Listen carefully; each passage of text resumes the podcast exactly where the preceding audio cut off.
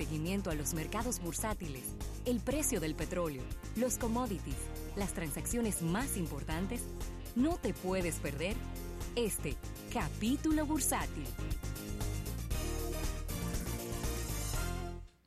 Bien, vamos a agradecer, vamos a agradecer a nuestros amigos del Banco Popular, Banco Popular a tu lado siempre. Mira, Ravelo, y gran jornada del Cyber Monday en Estados Unidos. Recuerden que hemos estado dando seguimiento a toda esta jornada de compras y Amazon calificó como una de las más importantes sumadas al Black Friday de toda su historia y el gigante del comercio electrónico y servicios de computación en la nube pudo pudo ah, llegar a comercializar más de 18 eh, millones de juguetes y 13 millones de artículos eh, de moda a nivel mundial, según el comunicado. Y las ventas en Cyber Monday en Estados Unidos estuvieron bastante buenas porque superaron el pronóstico de los analistas y si la comparas con relación al año pasado, tuvieron un incremento de un 19,3, llegando, Carlos, a 7.900 millones de dólares en un solo día. El lunes pasado. Este lunes pasado. Bueno, pero el, Cyber Monday. Ha sido el más exitoso en toda la historia. En toda la Cyber historia. Monday. Claro.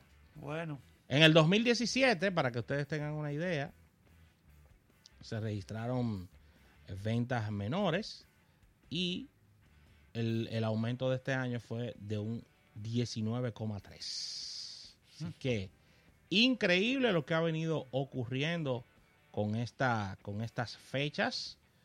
Y la verdad es que solo en Estados Unidos se están registrando unas ventas excepcionales. Recuerden que el Cyber Monday, para quienes no están familiarizados con, con este tema ni con estas fechas, es una fecha dedicada a grandes especiales y ofertas a través de la web de artículos electrónicos del mundo de la tecnología, artículos electrónicos y esto ha venido de manera muy efectiva a generar una diferenciación con relación al Black Friday. Carlos Almanzar, ¿qué te compraste en esta ocasión, Carlos? Bueno, tú sabes que estoy un poco recogido. Con el tema de las compras. Sí, porque es que yo compro a veces. ¿No compraste un Chromecast? Mm, para, tener, para tener tu conexión. Yo lo que a veces compro es por, por racha, como se dice. Pero ahora estuvo. Claro, porque a veces tú llenas el carrito. Exacto. Pero ahora estuvo recogido. Bueno, tenemos que el. Eh, la empresa British Petroleum. ¿Cuál? British Petroleum, BP, se siente cómoda con un barril a 50 dólares.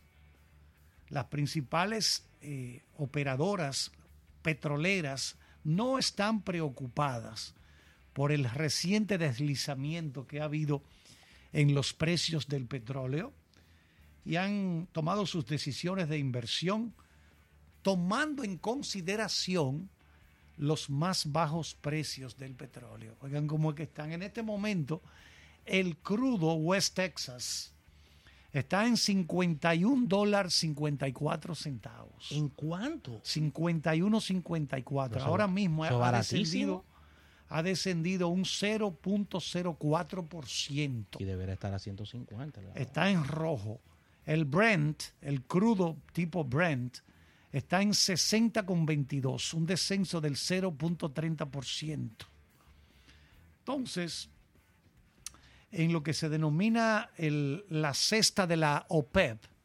Bueno, Rafael llegó a trabajar en las oficinas de, donde se opera este, este cesto o basket de la OPEP.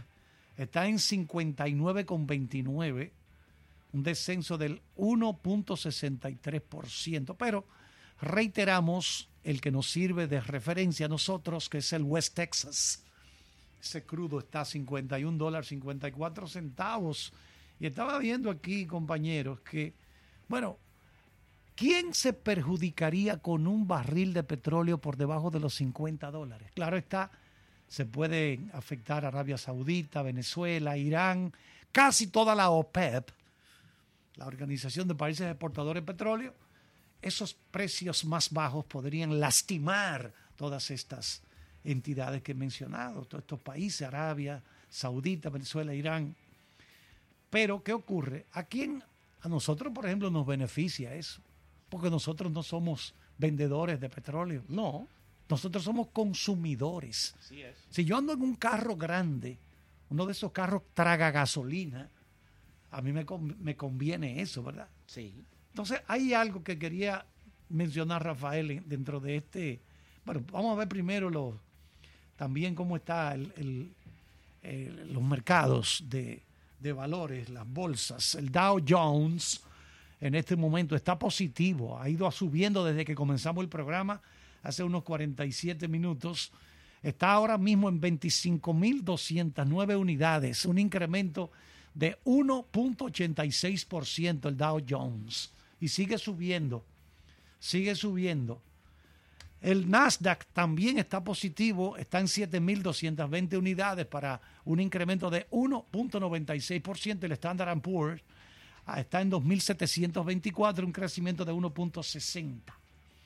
Ahora mismo las acciones más populares allá en Dow Jones, Apple, está moviéndose, sube, baja, sube, baja, pero está rondando los 179 dólares con 55 centavos, un incremento de 3.00%. General Electric subió, la acción de Citigroup ha subido un poco, la de Google acaba de subir 2.37% desde que se abrieron operaciones.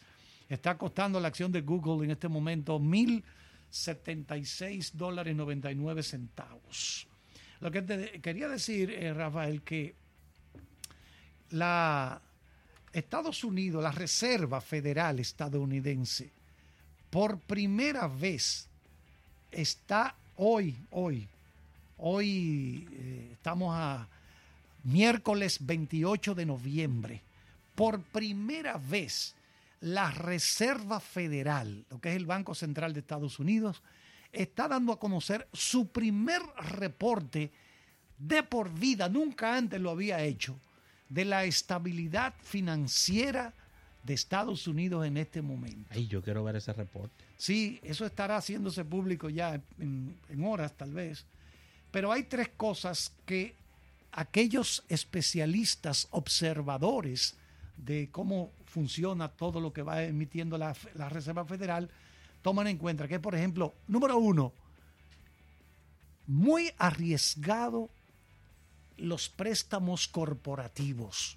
¿Por qué? Porque históricamente históricamente, cuando se llega al pic, a la parte más alta de los préstamos tomados por las corporaciones, lo que sigue es una recesión. Oigan qué importante eso. Repito, históricamente, cuando se ha llegado a los picos, a los puntos más altos de, de préstamos tomados por las corporaciones, esto ha sido, le ha seguido de inmediato recesiones. En el primer trimestre de este año, las compañías norteamericanas tenían un total de 29.6 trillones de dólares en deuda. ¿Cuánto? 29.6 trillones de dólares de compañías norteamericanas en deuda, más que nunca antes. Increíble. Más que nunca antes. Preocupante. Más importante aún, esa cifra es una tajada de la economía. Oigan esto, solamente el, último trimestre del año pasado, 2017, esta que tenemos ahora está solamente un poquitico por debajo. Entonces, otra, porque son tres, eh, tres puntos que deben tomarse. Número dos, el retorno ha vuelto aquello de, entre comillas, comprar más casa de la que usted puede. Eso significa que están tomándose préstamos eh, familias para comprar casas por encima quizás de su capacidad para poder pagar sin problema. Pero ojo, ojo, quiero hacer un stop ahí. Si bien es cierto que es una irresponsabilidad y un riesgo muy grande de estas familias que mencionas, hay una, una cuota de, de culpa de las entidades financieras que están otorgando estos préstamos. Sí, pero es el afán de, de- de buscar dinero, de ganar. Ese es el afán de, de producir Por más. eso es que se han, se han dado estas situaciones como la que ocurrió en el año 2008, que todo comenzó, recuerden, toda esta quiebra financiera de 2008 comenzó con la parte inmobiliaria, ¿eh? Sí. que la gente no tenía la capacidad para pagar todo lo que debía con relación a todas estas casas que mencionas. Y al final del camino, los bancos se convirtieron en real estate porque tenían un reguero de Eh, casas. Sí, que tuvieron que comenzar a venderla rápido porque Pero ven acá, yo ¿Cómo conozco, pero que yo conozco de, de apartamentos que costaban cerca de, de, de 180 mil dólares y tuvieron que venderse en 35 mil. Ay, ay, ay. Adiós, pero imagínate. Claro, eso fue en, en un periodo de cuatro o Sí, cinco años. Claro, después en el 2008 comenzó eso. comenzó eso, pero Eh, se tuvieron que vender. Sí, gente sí. que se declaró a la quiebra y, y los el bancos. foreclosure. Sí, pero que los bancos. A ver, Carlos Almanzar se declaró en quiebra en Estados Unidos. Claro. Personal que no, no puede, no puede pa- pagar, no puede pagar, pagar. no puede pagar. El banco no te, no te quitaba de una vez la casa porque el banco hacía una serie de, de trámites y tenía una cola tan grande de viviendas que a ellos no les interesaba tener tu vivienda de una vez porque era otro problema que tú le estabas pero sumando. imagínate que. Gente si- que vivió cien dos y tres mil- años sin pagar en un sitio. Imagínate que medio millón de personas en todo Estados Unidos dijeran lo mismo. Yo no puedo. Cojan su, su apartamento o su casa. ¿Tú te imaginas el problema de mantenimiento No, oye, lo- de todos esos es que el- inmuebles el- vacíos? el orden, gente? el orden primario de la génesis de una institución financiera es prestar dinero y cobrar intereses por lo que te presta. Claro. El negocio de ellos no es, no es quedarse con un carro tuyo no, y revenderlo, No, no, es quedarse con una casa tuya y revenderla. Ese no, es el negocio de una institución financiera. Es correcto eso. Eso se le armó un lío tan grande. Pero. Como dice Rafael, tuvieron que vender apartamentos. Hubo gente dominicana No, ahí- que compraron cinco apartamentos en la Florida. y de- Claro, 40 mil. Los remataron por cheles. Ahora se están echando fresco. ¿Por qué? Porque la- esa burbuja estalló Sí. y ahora volvió a crecer. Están comenzando la gente de nuevo a tomar préstamos, a pagar. Pero eh, antes de cerrar con esto, de este reporte que repito, por primera vez en toda la historia, la Reserva Federal hoy hace público. Es un el primer informe sobre la estabilidad económica de la nación. En tercer lugar está el desempleo. Oye, Rafael y queridos oyentes, el desempleo en Estados Unidos está en el punto más bajo en 50 años. Oigan eso. En octubre de este año, la tasa de desempleo en Estados Unidos alcanzó el 3.7%. ¿Qué ocurre? Que el desempleo se ha caído, está muy por debajo de lo que se suponía que debía estar y esto finalmente está comenzando a echarle leña al fuego, es decir, a incrementar los salarios.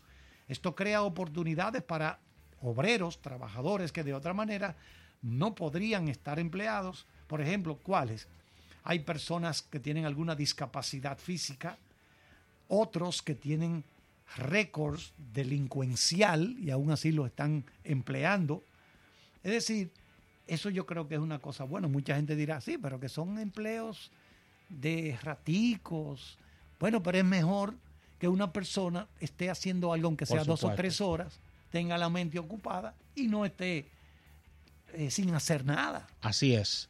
Mira, Carlos, ya aterrizando en la República Dominicana, la prestigiosa empresa Geldao Metaldom gana el mayor galardón como exportador del año en la República Dominicana. Esto viene dado de esta entrega de los premios a la excelencia exportadora y la empresa Geldao Metaldom obtuvo este, este grado de la Asociación Dominicana de Exportadores Adoexpo que reconoció anoche a sus seis renglones eh, a las empresas e instituciones más destacadas de este año durante esta celebración. El evento anual inició con las palabras eh, de su presidente, el señor Luis Concepción, y se llevó a cabo en el Hotel Jaragua. También fueron entregados premios a la excelencia exportadora industrial, que esto fue a nada más y nada menos que el grupo Bosel, excelencia en exportadora de zonas francas. Esto fue a, entregada a la empresa Baxter. Y la excelencia en exportación agropecuaria a AMR Agro. También se entregó un premio a la excelencia exportadora en pymes a la empresa Caribbean Labs. Así que ahí está, excelente, nos encanta leer estos, estos premios. Nosotros somos abanderados del aumento de las exportaciones en la República Dominicana y hay que fomentar que sigan de manera, diríamos que exponencial, las exportaciones y también la ampliación de los rubros que se están eh, que se están exportando, Carlos Almanzar. Sí, eso es una cada país que logre exportar más de lo que importa. Sí, Eso significa una balanza de pagos positiva. la balanza comercial. La balanza comercial. Eh, es bien positiva. Así es. Y la verdad es que nos llena, nos llena de satisfacción. Mira, ya para cerrar por mi parte, Amazon, Alphabet y Volkswagen son las empresas que más invierten en innovación en todo el mundo. Este informe de PwC asegura que las compañías son las que más dinero destinan en acciones a investigación y desarrollo e innovación. Y según este foro Global, Global Innovation 1000, que, es, eh, que se traduce en un estudio de la consultora PwC, estos hacen unos algoritmos y también resumen a nivel de presupuestos las principales empresas que invierten en innovación a nivel mundial. Tenemos a nada más y nada menos que la cuarta posición a Samsung Electronics, Intel está en la quinta posición, Microsoft sexta posición, séptima posición Apple y así sucesivamente. Y como bien decía, en los tres primeros lugares, Volkswagen en la posición número 3, Alphabet, que es la sombrilla que acapara todo el emporio Google, en la segunda posición y Amazon ocupa el primer lugar. Así que con esta información cerramos este capítulo bursátil del día de hoy, dándole las gracias a nuestros amigos del Banco Popular. Banco Popular a tu lado siempre.